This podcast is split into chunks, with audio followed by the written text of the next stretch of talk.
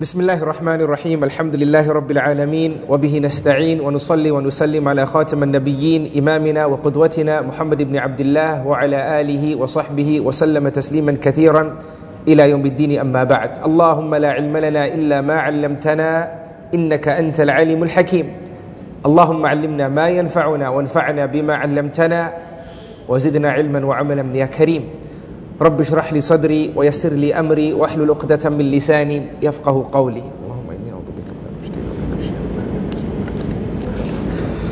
My dear brothers and sisters in Islam, Assalamu alaikum wa rahmatullahi wa barakatuh. Welcome to a nice round figure, episode 10 of our series, A Blast from the Past, the Seerah in the 21st century. Subhanallah, it feels like we began yesterday.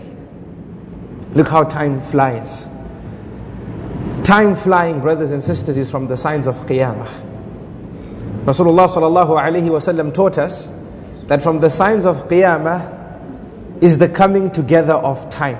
يَتَقَارَبُ الزَّمَانِ You still have 24 hours in a day, but blessings are removed from these hours, such that 24 hours feels like just 12 hours, and 10 days feels like 5 days. It is like this. You know, our grandparents would start the day with 10 things to do. And by Dhuhr, they would have finished those 10 things. You and I today, we start the day with 10 things to do. The day finishes and we've only done 5. If Allah has mercy upon us. Subhanallah. This is from the signs of Qiyamah. And if the month of Ramadan doesn't make us realize this, then what will? Because this is a month we waited for for the entire year. It finished and we were, you know, that last minute of last Ramadan, can you remember? Last minute of last Ramadan. I'm sure you can even remember where you were.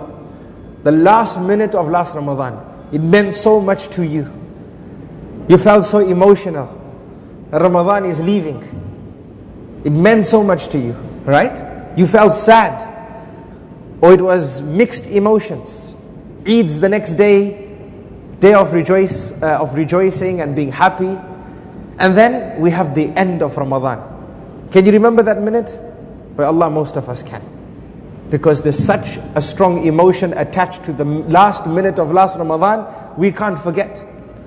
And already we are about to reach the last minute of this Ramadan. Allahu Akbar. And by Allah, it just feels like six months or less. Does it feel like one year ago you felt what you felt? Does it feel like you celebrated the last Eid after Ramadan an entire year ago? Doesn't feel like that. It does not feel like that. It feels like yesterday. It feels like yesterday. Subhana Rabbi al Subhanallah. And that is why Laylatul Qadr means so much more to us, brothers and sisters. It means so much more. Because Yes, this ummah is an ummah that lives between 60 and 70. Yes. But the nations before, the generations before us, not the nations, the generations before us, they had a punch to their day that you and I don't have. The ibadah that they managed to do, their ibadah had a greater chance than ours because of the barakah being slowly removed from time. As I, I spoke about, I gave you the example of our grandparents. Today, subhanAllah, you just plan to do your adhkar of the morning, your adhkar of the evening. Let's say today is Friday, you, you, you will read Surah Al-Kahf, and you will attend Jumu'ah, and how does the day finish? And you're thinking, subhanAllah, I still have to read Surah Al-Kahf. Subhanallah, adhkar of the evening. But now I have to read Surah Al-Kahf. And then I have the dua for Jum- uh, the dua before sunset the last hour on the day of Jumu'ah, the dua which goes unanswered. Did you not feel that today, that panic? You see how time is moving? Wallahi, it's moving. So Laylatul Qadr means even more to us. We need to witness it. We need this night which is better than a thousand months. We need it. Wallahi, we need it. We need it, brothers and sisters. May Allah make us witness Laylatul Qadr. Ameen. Ameen. Brothers and sisters, we had an introduction the one shared, and it was worthy because tonight is the first night of the last 10 nights of the month of Ramadan, and it is an odd night as well. And we know that Rasulullah ﷺ taught us to search for the night of power during the last 10 nights, and during the odd nights of the last 10 nights, and during the 27th night, and only 10 nights, 10 nights. And if you are diligent for one night and that is the night, Wallahi, Allah gives you a reward no one on this earth can give you. What is the effort of one night in front of a reward of 83 years? Does it mean anything? Is that a lot of effort? Nothing. So multiplied by 10. The effort of 10 nights and I have the chance to earn rewards better than 83 years and 4 months. Is that any effort? No. no. Ten nights is also nothing. Ten nights of effort and the reward is better than 1,000 months. What's ten nights? What is ten nights? How long does it take you to build a house? How much effort? How much stress? How much money? How many? How, how much resources are used? How many days do you need? Think of things which matter to you in the dunya and how hard they are to come by. And then think of 1,000 nights, only 10 nights of ibadah. It's nothing, right? So let's keep our heads in the right place, brothers and sisters. And as I said yesterday, let's bring it. This is the time to, to bring it. Brothers and sisters, yesterday in our episode we discussed the marriage of Rasulullah sallallahu alaihi wasallam to Khadija anha. And there were many lessons, and I only shared with you a drop in the ocean. I know you've heard me say this a lot of times, and this is true. Today, inshallah, we want to discuss the rebuilding of the Kaaba. The rebuilding of the Kaaba. And this incident happened before Rasulullah sallallahu alaihi wasallam became a prophet. So we're still in that period before prophethood. But we're getting to prophethood. We're getting there. We're very close. Why? Because Rasulullah sallallahu alaihi wasallam was 35 years old when this incident happened the rebuilding of the Kaaba had to take place. The Kaaba, my dear brothers and sisters, during Jahiliyyah, as taught to us by our scholars, was made up of stones stacked above each other without any mud or clay to glue the rocks to each other. This is what our scholars teach us. There was no gluing agent between the rocks that was stacked above each other to make up the Kaaba. So you can only imagine what mighty rocks these were, right? Because don't forget Mecca was in a valley. Mecca was in a valley. But we'll come to that. The Kaaba at that time also had a cloth hung over it. And, and the Kaaba in terms of shape, at the time of the story that I'm, I'm speaking about, was in the shape of a D. You know a D? You have a a square and then a semicircle in front. Right? The capital D in the English language. If you draw the capital D in the English language, this was the, the shape, this was the makeup of the Kaaba. Right? So think of, of the cube now and then you got the hijr, right? The semicircle in front, that was the complete Kaaba. Right? The cube with the semicircle. It wasn't as it is now with half a wall detached from the Kaaba. This is how the Kaaba was. Now, Mecca was a valley, as I said. And the Kaaba did not have a wall around it. The wall around the Kaaba came at the time of Umar ibn Khattab radiallahu anhu and then Uthman ibn Affan radiallahu anhu is reported to have uh, widened the courtyard of the Kaaba, meaning what you and I call the mataf. There was no wall so if water came down from the mountains, it would go all the way to the Kaaba and stop at the Kaaba. The wall came at the time of Umar. Why? Because Umar felt that every home has a courtyard and people were keeping their homes too, making their homes too close to the Kaaba. He says the Kaaba deserves a courtyard, so he bought out those homes. He bought out those homes and demolished it. This is what he did. This was a, a leader, Umar ibn Khattab radiallahu anhu. Right? So there was no wall surrounding the Kaaba. The water would come from the mountains. Mecca is a valley surrounded by mountains. And we've been to Mecca. We've seen the mountains around Mecca. The water, and these regions. It's stormy, it's violent, right? So you get flash floods as well. Why? Because the ground is, is hard like a rock. Literally. Literally, right? I've spent many years in Riyadh. And you see when they want to dig the ground, it's not like in, in greener countries where you can just take a spade and dig. You can't. It's rock hard underneath. There's, it's absolutely dry. There's no moisture whatsoever. When water falls from the sky, all you get is runoff. You don't get seepage. You only get runoff. And obviously at that time there was no drainage. So the water would come and hit the Kaaba. So when Rasulullah sallallahu alayhi wasallam was 35, a storm happened, a flood happened, and the water around the Kaaba was so severe at that time that it caused the foundation of the Kaaba to become weakened. The Kaaba was on the verge of collapse. It needed to be reconstructed. Before we go to the reconstruction, a little bit about the cloth. This is just general knowledge for you all.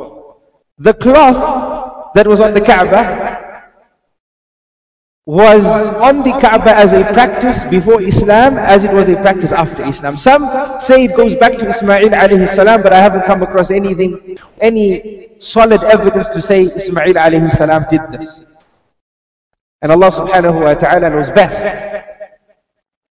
But at the time of Rasulullah before he became a prophet, the Kaaba was also covered. Was it covered in black as we see today?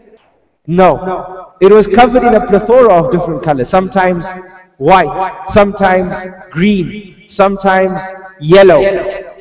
And the scholars say, and uh, this I learned from Al-Hafidh ibn Hajar al-Asqalani in his writings, they say the black color came to the Kaaba at the time of Nasir al-Abbas. He introduced this black color. He passed away in the year 622 after Hijrah.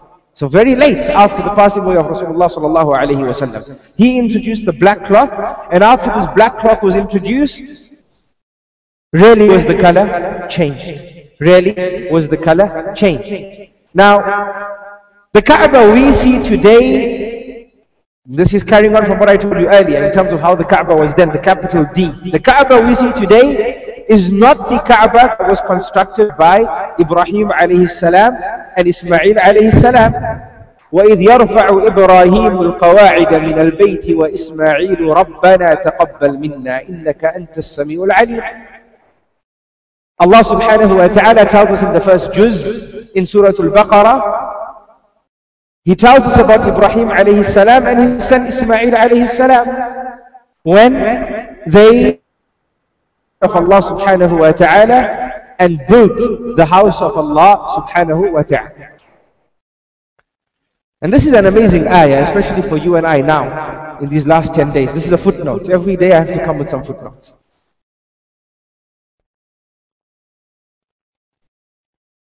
We see a specific instruction to build the Kaaba to specific people, Ibrahim alayhi salam and Ismail alayhi salam. And the place is specific as well. The Kaaba cannot be erected anywhere else besides this place. A specific instruction to specific people related to a specific place. No one else could have done this. No one else could have done this. It was impossible for anybody else to do this. But when these two prophets of Allah finish building the Kaaba, what do they say? رَبَّنَا تَقَبَّلْ مِنَّا Oh our Rabb, accept this from us. Allahu Akbar. Allahu Akbar. As if, as if there were other people that could do it. Like Salah, we read Salah, and many read Salah, and we ask Allah to accept from us. Not accept from others and not from us. This was specific and a specific instruction to specific people involving a specific place. No one else could have done this. No one else was in the running. This was an ibadah specific to Ibrahim alayhi salam and Ismail alayhi salam. But they say, رَبَّنَا تَقَبَّلْ مِنَّا Oh our Rabb, accept from us. Brothers and sisters, our pious predecessors used to teach us, taught us in fact, that the right of Islam is to learn. And the right of learning is to practice. And the right and haqq of practicing is to become more humble. You want me to repeat it? Yes, please.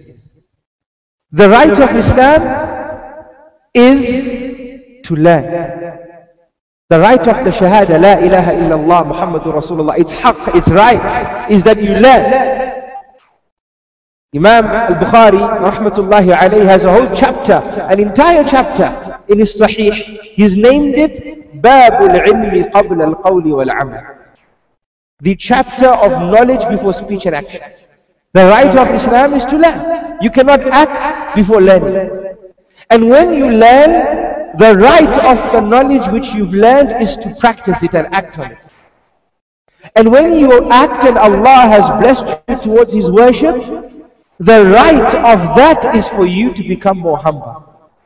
And we learn this from Ibrahim alayhi salam. They didn't become boastful. We did it. We special. Allah chose us. Specific instruction to specific people. Specific place. High five, come on. right? You're allowed to get happy. You're allowed to give each other a high five, inshallah, when you're happy that Alhamdulillah blessed you to work. But you understand what I'm saying? They didn't become arrogant. They didn't feel we are better than the next person. It wasn't the case that someone had a beard, so he felt better than the person who didn't have a beard. Or the sister wore the hijab, so she felt better than the sister who didn't. Or a brother attends the masjid for salah, so he felt he's better than the person who doesn't. And so on and so forth. Or a person worships Allah, and they feel they've reached a level of spirituality They've reached a level of spirituality and they begin to relax. They become pleased with themselves. No. The right of worship is that you become more humble. Subhana Rabbi al-A'la. Rabbana taqabbal minna. They turn to Allah and say, Ya oh our Rabb, accept from us. Subhanallah. We don't know. We don't know if our deeds are accepted.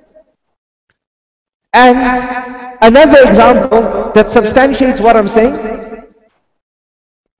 and relevant to the nights that we are in is the hadith of Aisha radiallahu anha. When she asked Rasulullah sallallahu alayhi wasallam, if I witness the night of power, what should I do? What should I say? What did he tell her? Sallallahu alayhi wasallam. Say, Allahumma innaka afuwun tuhibbul afwa fa'afu anni. Allahumma, oh Allah, Innaka, indeed you. Afuwun, you are the effacer of sins. Not only do you forgive them, you wipe them out completely so that no trace is left behind. Tuhibbul afwa, you love to efface our sins. To remove them in a way that there's no trace, no angel book can prove. That's how you forgive us. That's how you love to forgive us. فَعْفُ عَنِّي So efface my sins. This is what he taught us sallallahu alayhi wasallam. Now think about it. Think about it. She radiallahu anha has spent a month fasting. She spends the nights reviving the nights as per the instruction of Rasulullah sallallahu alayhi wasallam. The best of generations. Taking guidance from the best person to have walked the face of this earth. Being charitable being diligent with the Quran, remembering Allah, worship after worship, worship after worship, worship after worship. And Rasulullah sallallahu tells her that if you see the night, ask Allah to forgive you. Allahu Akbar. Allahu Akbar. Doesn't this teach us that the right of acting is to be more humble? Surely it does. There's a statement, and I think it's attributed to Ali radiallahu anhu, a powerful statement. He says, Inna Allah fathnatayni fithnatayn. Allah has hidden two things in two things. Allah has hidden your knowledge of His acceptance of your ibadah when you worship Him. He's hidden it from you. Allah has hidden it from us. Has hidden our knowledge of Him being happy after we worship Him from us. Allah has hidden it from us. And Allah has hidden the knowledge of His awliya from amongst you. What an amazing statement. And I think it is the statement of Ali radiallahu anhu. An amazing statement. Because wallahi, if you ponder over it, it teaches us to be humble after ibadah. And it teaches us to continue intending Allah subhanahu wa ta'ala and never ever to relax. Think about it. Allah has hidden your knowledge of His happiness after you worship Him. He's hidden it from you. So you don't know. So what do you do? Do you relax? No. You carry on worshiping. You carry on striving. You say, رَبَّنَا تَقَبَّلْ مِنَّا إِنَّكَ أَنْتَ السَّمِيعُ الْعَلِيمُ You say, اللهم إنك عفو تحب العفو فاعف عني. Ya Allah, even when I intend you, I'm so weak in my intention. I'm so weak in my application. I'm so weak in my effort. My ibadah is full of mistakes. And remember, it's not specific instruction. It's instruction to the ummah. So if, if Ibrahim said it, then we have a greater right to say, Ya Allah, oh our Rabb, accept us. And oh Allah, efface our sins. Forgive the weaknesses of our worship. Strengthen our worship. And reward us in full. Indeed, Ya Allah, you are the Almighty and do not need our worship to. Your majesty is your majesty whether we worship you or we don't. Ya Allah, forgiving us is nothing for you, forgive us. Allahumma innaka afuwan tuhibbul afwa fa'afu. This is what worship mandates, that you be more humble. If your worship and revival of the sunnah and looking after the instructions of Allah subhanahu wa ta'ala causes you to feel you are better than somebody else, hadari, hadari. Be careful, my dear brothers and sisters. Be careful. You are not giving your worship its haqq. That's dangerous. True worship grows humbleness within us. Because you know, you know, we have good hope in Allah, but we know that we don't know if Allah has accepted or is happy us. So he says this, so we continue striving and looking after the rights of Allah. And he says, and Allah has kept hidden the knowledge of His awliya from amongst you. So you don't know who is from the awliya of Allah. What does this do to us? What does this do to us? It causes us to be good to everybody. It causes us to strive to look after the rights of everybody, not pick and choose. Because Allah, through His divine wisdom, has kept knowledge of His awliya hidden from amongst us. So we be good to everybody. In the hope that one day, inshaAllah, we would have helped one person who is from the awliya of Allah. And they will raise their hands and make a dua for us.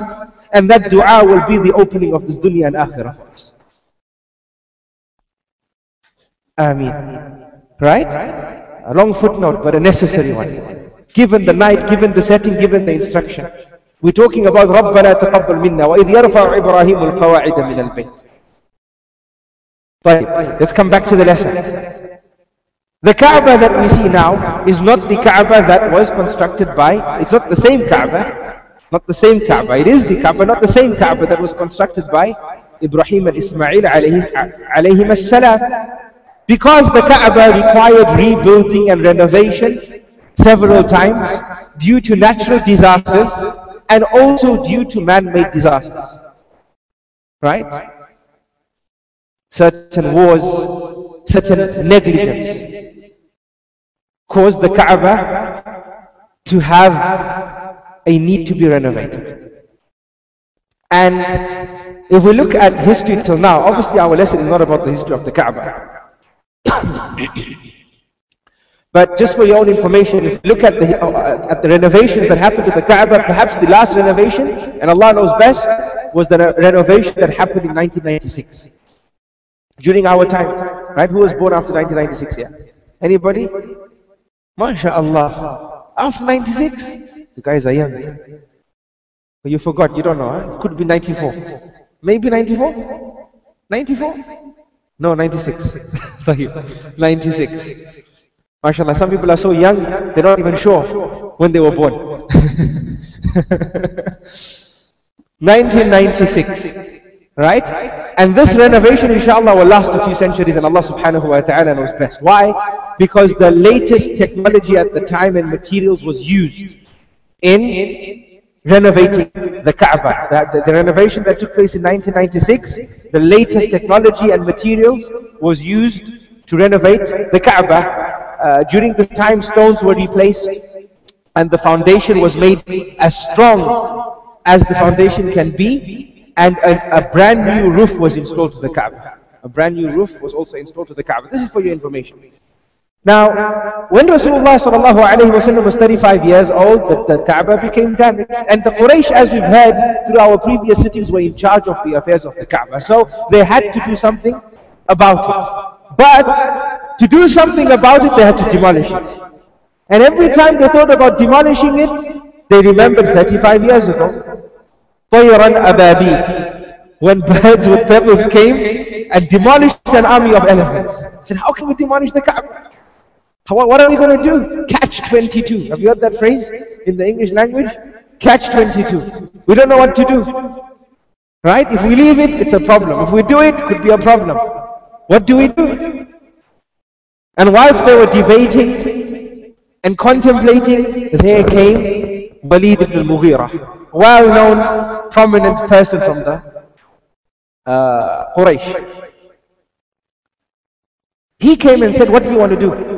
Said, we need to break the Kaaba down. He says, are you breaking it to damage it and harm it or to better it and fix it? To do good to it? He said, of course, we're doing it to do good to it. So he said, Allah will not harm those who do good.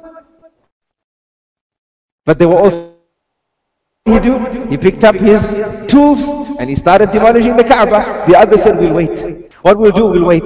We'll see till tomorrow. If something happens to him, we won't continue. If nothing happens to him, we'll join him. Because why? We also want credit to our tribes, right? That we were part of the, the rebuilding of the Kaaba. We can't leave him. So they woke up the next day, they saw, hey, the man is fine. He went back, he continued. So they joined him and they dug the Kaaba down to the foundation of Ibrahim alayhi salam and Ismail alayhi salam. Now what happened was they split the work between them. So each tribe could have the honor. And each tribe worked on a portion of the Kaaba. Now Walid ibn al-Mughira, he said to them, this is the way forward. We will only use what you and I call quote unquote halal money. Meaning, we will only use pure money. Interesting statement. Meaning, we don't want money from interest, usury. We don't want money from gambling. We don't want money from alcohol, and so on and so forth. Only pure money. Money earned through trade. Through trade. That is the only money which we want or money through inheritance, any money which is considered pure, that is the only money which we want. So they gathered their money and they built the Kaaba. Now, what happened was, before the Kaaba was complete, their money ran out. Their money ran out. This is the story why the semicircle in front of the cube is detached and just left as a raised wall. They didn't have money. So they said, what we will do is we will complete it in the way you see it now. The Kaaba wasn't, had two doors in fact, it, an entry and an exit. Now it only has one door. Right? And Rasulullah sallallahu alayhi wa left the Kaaba as it was. And he told Aisha radiallahu anha, if your people were not new Muslims, I would have returned the Kaaba to the way of Ibrahim alayhi salam. Look at the wisdom of Rasulullah sallallahu alayhi wa Right? Allow Iman to settle in their hearts. That's not, we know this Kaaba is sacred to them. Right? But Iman is more sacred right now. Keeping them as Muslims. If we touch this Kaaba now, they will renounce Islam. And we will be back in warfare. So Rasulullah sallallahu alayhi wa left it. After Rasulullah sallallahu alayhi wa somebody came, constructed it to the original way. If my memory serves me right, and then it was constructed back to the way we, we find it now. And then when another leader of the Muslims came in, he consulted Imam Malik and said, should we turn it back to its original way? Imam Malik said, no, leave it as it is. Because what we don't want now is for every new leader to come in and play with the Kaaba. Turn it this way and turn it that way. One will support what another leader did and say, let me take it, let me use that ijtihad. And then another will say, no, Rasulullah sallallahu alayhi wa wanted it according to, the way of, uh, according to the way of Ibrahim and use that ijtihad. So Imam Malik refused and the Kaaba is as we see it, uh, or, or is with the one door as we see it today. Now, they happily worked together building the Kaaba. This process brought them together. Alhamdulillah. Until a point. And that was the point when they had the issue with the Hajar Aswad. Now, the Hajar Aswad obviously is one. We have to put it in its place. Which tribe should have the honor? The Quraysh were all responsible collectively for the affairs of the Kaaba. But which tribe we should have the honor of putting the stone in its place? So a big argument broke out. And it got ugly. When I say ugly, right? It got ugly.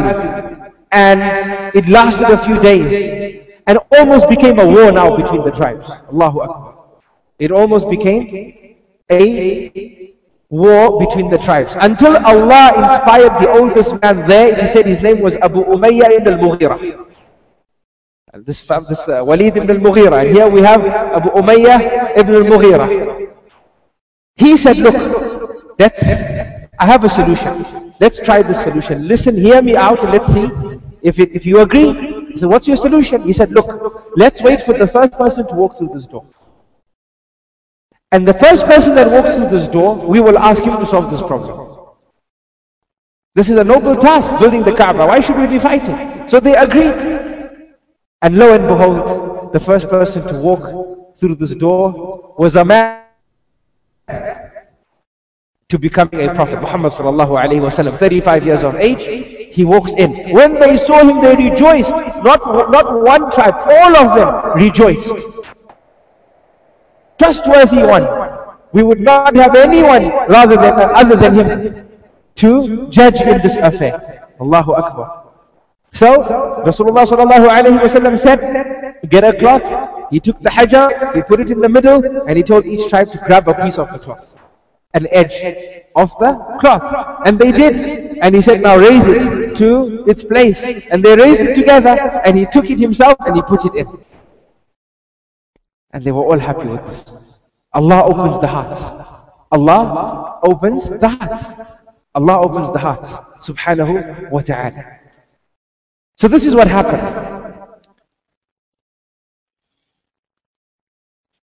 And this is the incident pertaining to the, the, the, reconstruction of the Kaaba. Now what lessons do we learn from this incident? We always have to have this part in our story time, the lessons, the benefits. Firstly, brothers and sisters, a lesson which is as clear as the sun, is that the Arabs knew pure sources of wealth from impure sources. Not so? Of course they knew it. Because Walid ibn al-Mughira is saying we will only use pure sources for the Kaaba, which means they knew. They knew their wrongs. They knew what was filthy wealth. They knew this. Right? They knew this. This is the first lesson that we get. And they knew this so well, so well how evil this money was from gambling, money from usury, money from alcohol, that even when they ran out of money, they said rather leave the Kaaba incomplete than using bad money to complete it. Look at, look at, look at this. Look how they valued, how sacred the Kaaba was to them. You can understand why Rasulullah left the Kaaba as it was. Right? It was so sacred to them that rather leave it as it is, incomplete, than to use improper money to finish it.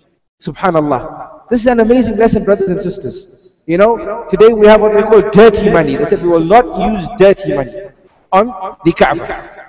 Now, brothers and sisters, this was the way of people of disbelief.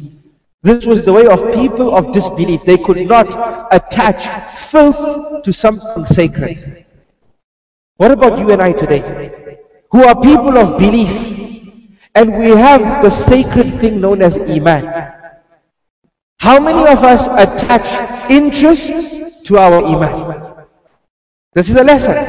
Inshallah, we're not from them, but this is something which exists in communities and a great lesson which we need to touch on here. I'm just trying to bring it closer to us. Look, we know who the people of Jahiliyyah were. These ignorant people, we say they were ignorant, but they would rather leave the Kaaba unfinished than use filthy money. This is too sacred for this money to go there. Rather leave it unfinished than pollute it with this dirty money. You and I have Iman and Islam. This is immensely sacred, my dear brothers and sisters. But how many times do we find the people pollute the sacredness with dirty money, with usury and riba, with a phenomenon, a practice, an evil practice, which has a mighty punishment taught to us by Allah subhanahu wa ta'ala in His book. Allah subhanahu wa ta'ala says, فَإِن لَمْ تَفْعَلُوا فَأْذَنُوا بِحَرْبٍ مِّنَ اللَّهِ وَرَسُولِهِ If you don't leave riba, if you don't leave interest, then understand that a war has been declared. You have declared war with, between you and Allah subhanahu wa ta'ala and His Rasul. And by Allah who can win in a war against Allah subhanahu wa ta'ala and His Rasul sallallahu alayhi wa sallam. If they were ignorant, what is the state of a person who does this today? People of Iman and Islam. This was before Muhammad sallallahu alaihi wasallam came to them. Five years before, look at, look at the people of Jahiliyyah. So what do you say about a person who does this after Muhammad sallallahu alaihi wasallam came to them? Wallahi, brothers and sisters, riba is nothing but evil. Nothing you say or do can justify it. Even if you say, I live in a capitalist riba society, this will not make any, this will not add any value, any goodness to riba. And I'm, I'm, I'm amazed, I'm amazed at how shaitan has deceived some people. Where shaitan deceives them, they say, I'm not taking riba, I'm paying riba. There's nothing wrong. Allahu Akbar. Right? I'm not paying, I'm not taking, I'm not eating it, I'm paying it. This is what we hear from some people. Right? This is a deception. Some people say, why is it bad? There's no oppression. Riba was, was forbidden because of oppression. I have excess money. There's a friend of mine who needs money. He wants the money. He's not going to feel oppressed. If I give him, if I lend it to him based on interest. I win and he wins. Win-win. This is how some people, shaitan deceives some people. Brothers and sisters, let me tell you something. Let me tell you something. The Sharia is far more wise than you and I. And the Sharia looks after the benefit of the majority than the minority. The Sharia knows that yes, maybe if two people only practice riba, there won't be harm. But the Sharia knows if it becomes a community practice, they will be harmed. So the Sharia cancels out any benefit you can bring to justify it. Any benefit is cancelled. Any benefit. You know, in economics, who studies economics here? Anybody? Economics? Have you heard of the fallacy of composition? No? The fallacy of composition. Economists talk about this, right? The fallacy of composition. The fallacy of composition refers to this stingy attitude where you only look at you and you benefiting only. You don't look at the harms that come about as long as you benefit. I'll give you an example. They use the story to, to make us understand the fallacy of composition. They say one day there was a shortage of milk. So the king erected a mighty steel jug in the middle of the city and told everyone, when you milk your goats today, you have to deposit just one glass of milk in this big mighty jug. Just one cup. You'll have a jug, only one cup, deposited. If everybody deposits, we have a full jug, and then the king can use it to feed the poor people and so on and so forth. Right? So one bright spark, he said, I'll go at night when it's dark, and I'll have with me a cup of water. Who's going to know? Cup of water. Nobody's going to see it's dark. There were no street lights then. And I'll drop a cup of water inside this jug. And I'll benefit and the jug will benefit. I'll have my jug of milk and this jug, the level will increase. Right? We'll dilute with the milk and there'll be increase. Win-win. Remember? Win-win situation. I benefit, he benefits. Where's the oppression? Tayyib. What happened? The next day they opened the lid. And what did they find? A jug of water. They found a jug of water. Everybody thought like this bright spark. They were all bright sparks. Everyone was depositing at night cups of water. You see, when everybody does a practice, what happens? Is there harm or benefit? Harm. So the Sharia cuts the door, closes the door, doesn't leave it open to ijtihad. The Sharia knows that if the community as a whole practice riba, you can only have harm. So it blocks out any benefit you can dream of. It says your benefit is obsolete, it is harm. Like alcohol. Allah tells us in the Quran there's benefit for it. But the sin is far greater than the benefit. The sin is far greater than the benefit. Thus Allah said, فَاجْتَنِبُوا لَعَلَّكُمْ تُفْلِحُونَ Stay away from it so that you can be successful. The Sharia knows that a riba society is a society that will create debt far faster than wealth creation. Think about it. Think about it. Debt creation in a riba society is far greater than wealth creation. This is common sense. And a riba society will cause wealth to shift to one segment of society. It won't have wealth distributed amongst everybody. Why? Because Allah has distributed the wealth based on divine wisdom. Some people have more wealth than others. Some people have no wealth. So people will need to borrow. If the people who have, Allah has given the rich man a chance to worship Allah by lending, right? Allah has given the rich man a chance to worship Allah by lending. And Allah subhanahu wa ta'ala gave the poor person less money so he can go and create an opportunity for the rich man to worship Allah where he asks for a loan. If this person asks for a loan and the loan comes with an interest clause, what happens? When you want to start a business today, how long does it take for your business just to break even? Just to break even. Forget about profit making. To make your business break even, you probably need 10 months, 6 months, depending on the nature of the business, maybe one year. And then when you go into a profit, it's a slow profit 1%, 1.5%, half a percent, quarter of a percent, not so? You don't know. You don't have businesses yet. Inshallah, when you do, you'll know. Right? Now, before you break even and strike a profit, your debt meter has been climbing. Why? Because for riba, for, for, for interest to happen, you only need the second hand on the clock to tick. That's all you need. But to make money, you need time, not seconds, time and effort. To dig gold out of the ground needs time and effort. You need to plow, you need to go deep, you need to extract, then you need to you need to run it through a process before it can be value, before it can be gold of value. That takes time. But if you borrowed money from the bank, it would probably take you a few months to get gold out of the ground. You borrowed $100, by the time you got the gold out, you owe them 150 or 200. You see what's happened? Debt creation surpasses wealth creation. Debt creation, wealth creation. Debt creation, wealth creation. So what happens? What happens? There's not enough wealth in society. There's not enough money to meet this debt. That's why you have a crash, a financial. The, the, what do they do? They have to write off the debts. It's common sense. The Sharia knows this. So the Sharia says if you lend, intend Allah only, no benefit in the dunya.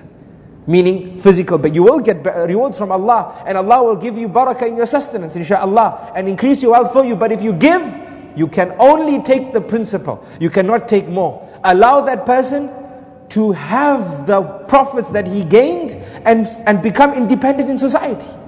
The Sharia also knows this is how the Sharia builds an economic, sustainable society. Because the Sharia knows that if more people in society are trading, trading, this is going to grow the economy. Wealth creation is going to increase in society because more people are practicing real trade. And subhanAllah, it's amazing. Even today, they will tell you you have the financial market and the real market. Subhanallah. What's the real market? Surely the real market is more appealing to us.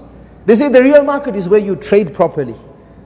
The financial market is the fake market, you know, where money grows and there's really nothing. It's all interest. Right? And society today causes wealth to be stuck in the financial sector because everyone in the real sector is a slave of the bank because they've borrowed their house They've borrowed money for their house. They've borrowed money for their car. They've borrowed money for their business. So these people, whatever profit they make, it gets sucked back into one end of society. Allah doesn't want this. Allah doesn't want one segment of society to be able to create wealth. It's not healthy for the economy. And that is why we have the institution of zakah. Zakah. Zakah is not just an obligation, it's an economical system. If you understood this, brothers and sisters. Because you have to, have to, and have to take two and a half percent because Allah is so wise. Two and a half percent and give it to the poor person. So they can start trading as well. Money is shared and not stuck only with the rich. And when they trade, they contribute to the economy, even though it's a small way, but there's contribution. And you contribute as well. When the zakah is given, the months after zakah should see the economy grow. This is zakah. It's a financial system. Many of us think it's just an obligation. No, it's we playing our part as well towards the development of the economy. This is a must. This is how robust the Sharia is when it looks at matters and makes matters permissible and makes matters haram. If only we knew. I wish this was an economics lesson. Wallahi, I can talk till Fajr. Because this matter of riba is a serious one. Right? And that's why with zakah, the Sharia teaches us to distribute our zakah locally first. From the outset, you distribute locally, you don't send it out. Because distributing locally helps you grow your own economy and helps make people who are zakah takers today, zakah payers tomorrow. Sustainable economies. Sustainable economies. Allahu Akbar. I need to keep quiet now and move on with the lesson for today. There's two principles in the Sharia. درء المفسد مقدم على جلب المصلحة. And المصلحة العامة Muqaddama ala maslahatil khas. These are principles in the Sharia that the prevention of a harm takes precedence over the attainment of a benefit. You can say it's a win-win if, I, if we do it between us, but the prevention of a harm takes precedence over any benefit you can attain. The Sharia will block out that benefit and ensure the harm is prevented. Also, the benefit of the majority takes precedence over the benefit of the minority. You can say, it's my money, he's my friend, he won't feel oppressed, he won't feel harmed, he wants the money, he wants to pay riba. It's a win-win. We say the benefit of the majority takes precedence over the benefit of the minority. It doesn't matter what you consider to be a win-win. Right? What matters is what benefits everybody. These are two principles in the Sharia. Ala kulli hal. And Allah subhanahu wa ta'ala knows best. Maybe the brothers can cut the segment and upload it as a financial segment um, uh, for people to listen to. Because wallahi, you know, when I read the seerah and I see Walid ibn al-Mughira and what the Quraysh are doing and I look at some of our brothers and sisters now, wallahi, it's hard to comprehend. People of Islam, people of Iman, people that live in communities where the Islamic revival is on. We have lectures such as these, the masajid, the khutbahs are in English now, we understand them. The internet is full of information, walillahi alhamd. The Quran has come to us in the English language as well. And still we, we can't comprehend. And here we have people who are known as the people of ignorance and jahiliyyah before Islam. They're saying that is sacred, don't pollute it with this bad wealth. And wallahi, my dear brothers and sisters, we get riba, and we pollute our children and our wives and our families because we buy them food with that money, we pay for the school fees with that money. Allah understand. What barakah do you want to happen in your life? Wallahi, yamhaqullahu riba. Allah will annihilate riba, will remove every piece of goodness, blessings from it, make it debased. There's no goodness that will come to it. When you see problems in your home, brothers and sisters, stop and think. Am, do I have a, am I in riba at the moment? Have I asked Allah to forgive me from it? Ask Allah to forgive you from it. Now I'm not saying that you should default on your on your on your on, on your loans now. You know, just say, right, bank, I'm not paying you anymore. I've become practicing Muslim today. I've asked Allah for forgiveness, and you know that debt I took, khalas, I'm not paying it back. It's against my. I'm not saying that. You know, now you have to pay it because you entered it. But seek forgiveness from Allah and don't touch another loan again that's an interest loan. Insha'Allah. Insha'Allah. Tayyib. Now, we also learn from these brothers and sisters the wisdom of Rasulullah sallallahu alayhi wasallam. And this wisdom is not strange because we know he was being nurtured from before he was born. Remember we spoke about this. The experiences he had drafted a mind and understanding that nobody else had. Some of you might say, what wisdom was it? He just told them, put a cloth and put the stone in the middle Anyone could have thought about this. No, not anyone. You don't know who the Quraysh were.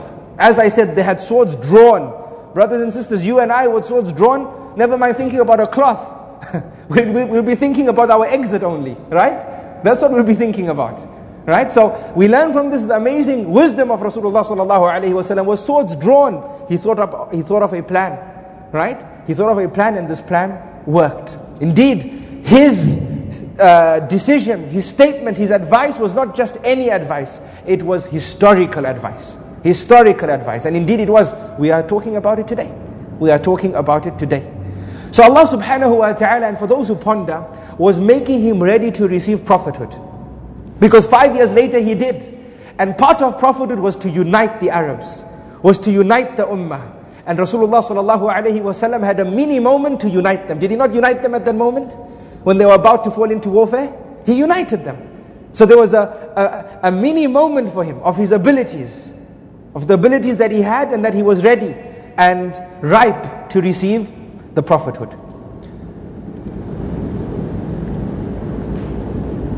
We also learn from this, my dear brothers and sisters, and this is important, and this is for those who, who think deep, who think deep.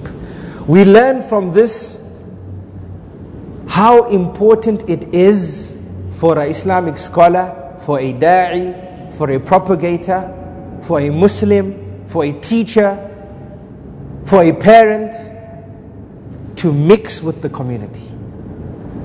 Now, where do we learn this from? Somebody might say, hold on a second, where, where is this lesson coming from? It's coming from the fact that they knew that Rasulullah was trustworthy. Where did they know this from?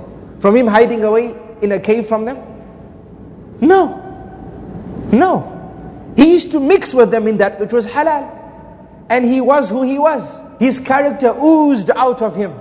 Whoever he met immediately, they, they took, they understood that, you know what, there's something about this person.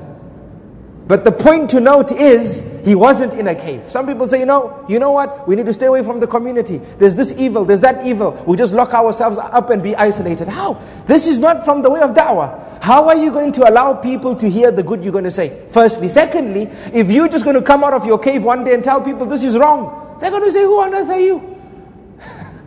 Where did you come from? Which cave did you come from? And they would have been right. right? You have to have relevance with the people. Creation of relevance happens when you mix with the people. Yes, Rasulullah sallallahu was not part of their alcohol parties, was not part of the evil practices, and so on and so forth. But they had good practices, like the hilf al-fudul. We discussed the other day. He went to it sallallahu alaihi wasallam. He was taken to it. So the halal things that they did, quote unquote halal, meaning that which was not bad, Rasulullah sallallahu we learn from this that he must have gone. Because they would not have held him in such a high regard if he was someone not known to them. Sallallahu alayhi wasallam. Is this clear, brothers and sisters? We must take this point. And even for parents, mix with your children. You have to have relevance with them. If you're just doing work, work, work, when they come to you, Baba, you say, I'm busy, I'm in a meeting, I have a phone call. This, how will you have relevance with them? Tomorrow you're going to want to teach them something, you expect them to listen to you? They're going to say, Who are you? Where were you all this time? I've already have advisors, the neighbor's been advising me. I thought that that's my advisor. And you see this when kids become of age, teenagers, and they start having a form of independence and they start realizing life, right? They'll tell you, where were you? Where were you when I used to come to you, used to say, that's why I tell the, uh, my fathers, my dear fathers, wallahi, wallahi, wallahi. Your words, emotional support to your children is far greater than any business deal you can be on. Wallahi. If you only knew, it was better for you to tell a person on the phone, hold on, give me one minute. Even if he was the president of whichever country. And say, yes, my dear son, what is it? You know when you're, when, when you're on the phone and your son comes to you, Baba, Baba, Baba, Daddy, Dad. You say, yes. And you say, shh, I'm on the phone. You know? If you gave him a chance, he, and you know, and, and you say, what did you want to tell me? He says, there's a butterfly. You say, Ya hawla wa la quwwata illa billah. There's enough butterflies around. This is wrong. If only you, you, you, you went back in time and you could, and you'd say, excuse me, just hold on one second here, one second. Yes, my dear son, what is it? There's a butterfly. Where's the butterfly? There. Wow. How many colors does it have? How many legs does it have? Look at, does it have wings? How many wings does it have? Okay, carry on looking at it, my dear son. Give me two minutes, I'll be with you shortly. And what effect will that have to your child? You turn that, that the emotion that he had into an educational experience. He will never forget that lesson. You made him learn about colors, that butterflies have colors, that they have so many legs. They have just, just that few seconds. Wallahi, we, are, we always act in haste. That's our problem. May Allah forgive us. May Allah forgive us. Right? So, brothers and sisters, we learn from this how to mix with the people, mix with our children. Make sure you create relevance with them. Make sure you keep them within your sphere of influence. We talk about spheres of influence. Spheres of influence are kept when you're relative with the people. I tell my brothers and sisters in the da'wah, you know, the da'wah is becoming very strategic, alhamdulillah, very uh, orchestrated, very structured. I tell my brothers and sisters, even if you are the, the amir, the head, make sure with the last volunteer in your team, you have a meal with him. Have a meal with the last volunteer. It's good for team morale. It's good for the creation of relevance. So tomorrow when you need to speak up and advise, it's taken in an amicable way. It's not taken with the wall of resistance. Is this clear? Some of us want to be, well, no, this is my position, you got to do, what I shouldn't be doing, and so on and so forth. And then you expect them to listen to you tomorrow when you advise them. This is wrong. With our children, in the da'wah, as teachers in school, sit with your children, listen to them, lower yourself to the level, share some child stories, create relevance. The issue here, we learn from Rasulullah sallallahu alaihi wasallam, the way to effect quantum leaps in society is to make sure you've created relevance relevance between you and the people. You've brought them without them knowing into your sphere of influence. Did the Quraysh know they were within the sphere of influence of Rasulullah sallallahu alaihi wasallam? No. But they learned that day that they were. May Allah subhanahu wa ta'ala grant us the understanding.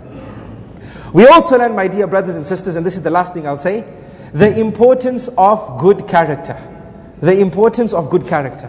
What did they say about Rasulullah sallallahu alaihi? He's short, he's tall, he's handsome. No. The trustworthy person, good character. They were happy to take from him. And wallahi, brothers and sisters, I've gone through the Quran and I've gone through the seerah. The best people who walked the face of this earth, people took from them because they had good character. Look at Yusuf alayhi salam. When he went into the prison, two inmates were put with him into the prison. And they saw this dream. Now they need help. Who should we ask? We don't know anybody here. They look around and subhanAllah, they come to Yusuf. Out of everyone in the prison, they said, let's go ask this guy. Why? Because he had good character. How do we know? When they told, when they told him about their dream and asked for help, what did they say? Inna naraka min al muhsinin. We see you from the people who do good. Look at that. In such a short period of time. They immediately said, this guy does good, he must be a person who can help us. Allahu Akbar. Good character. Brothers and sisters, أثقل ما يكون في ميزان العبد يوم القيامة تقوى الله وحسن الخلق. The heaviest thing that will be on our scales of good deeds on the day of Qiyamah is the taqwa, God consciousness and good character. Good character. We need to improve our characters. Yesterday, when we spoke about marriage issues, we spoke about having good character in the marriage as well.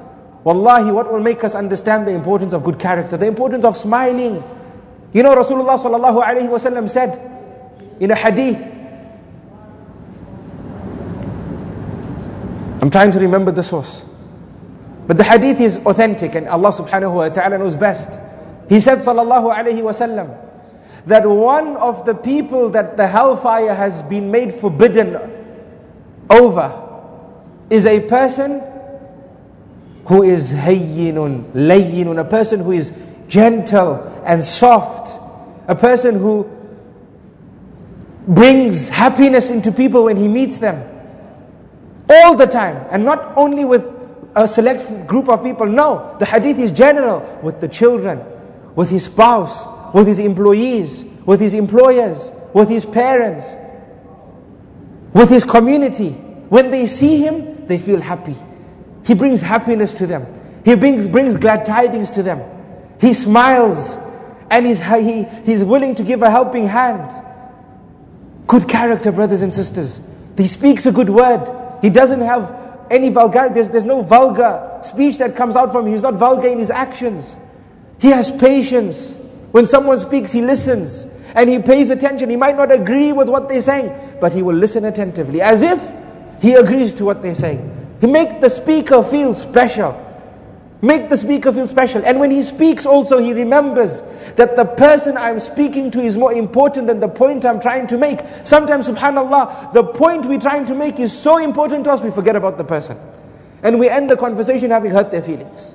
Say, you'll never understand. There's something wrong with you. No. He, they remember the person is more important than the point I want to make. Good character. When they speak, they speak what they mean and they mean what they speak. Good character. When they live, they teach us how to die in their living. And when they die, they teach us how to live in their dying. Subhanallah. When they live, sorry, when they live, they teach us how to die. And when they die, they teach us how to live. Allahu Akbar. Allahu Akbar. Amazing people. This is the Muslim, my dear brother and sister. This is the follower of Muhammad ibn Abdullah sallallahu alayhi wasallam. May Allah subhanahu wa ta'ala grant us the understanding. Brothers and sisters, may Allah make this worship part of our worship for the night of, of for this particular night, this 21st night. We have good hope in Allah subhanahu wa ta'ala. Allah is with us as we perceive Him. If we perceive Allah subhanahu wa ta'ala to have accepted this from us as worship, Allah will. And we perceive Allah subhanahu wa ta'ala to be merciful, Allah will be merciful upon us. And we perceive Allah subhanahu wa ta'ala to be, to, uh, to be the most forgiving over us and He will forgive us. Let's have good hope in Allah. Let's have good hope in Allah. And whenever the evil of yourself tells you in the next few days that, you know what, I'm tired. You know what, I can't. I want you to remember the hadith of Jibreel. When he said and made dua that curse be upon the one who witnesses the month of Ramadan and he's not forgiven. And Rasulullah sallallahu alaihi wasallam said, Ameen. Remember this and let this be your motivator. That I will not finish Ramadan except that Allah, uh, except that I'm from the freed slaves from the hellfire. Except that Allah has forgiven me and except that Allah subhanahu wa ta'ala has accepted this month. You take the means, brothers and sisters. You take the means and you have good hope in Allah. Okay? I love you all for the sake of Allah. Everything correct said is from Allah subhanahu wa ta'ala and He's perfect. And any mistakes are from myself and shaitan and I seek Allah subhanahu wa ta'ala's forgiveness. Insha'Allah tomorrow we will discuss Muhammad sallallahu alayhi wa sallam becoming a prophet insha'Allah هذا والله أعلم وصلى الله وسلم وبارك على نبينا محمد وعلى آله وصحبه أجمعين سبحان الله وبحمده سبحانك اللهم وبحمدك نشهد أن لا إله إلا أنت نستغفرك ونتوب إليك والسلام عليكم ورحمة الله وبركاته بارك الله فيكم شكرا الله لكم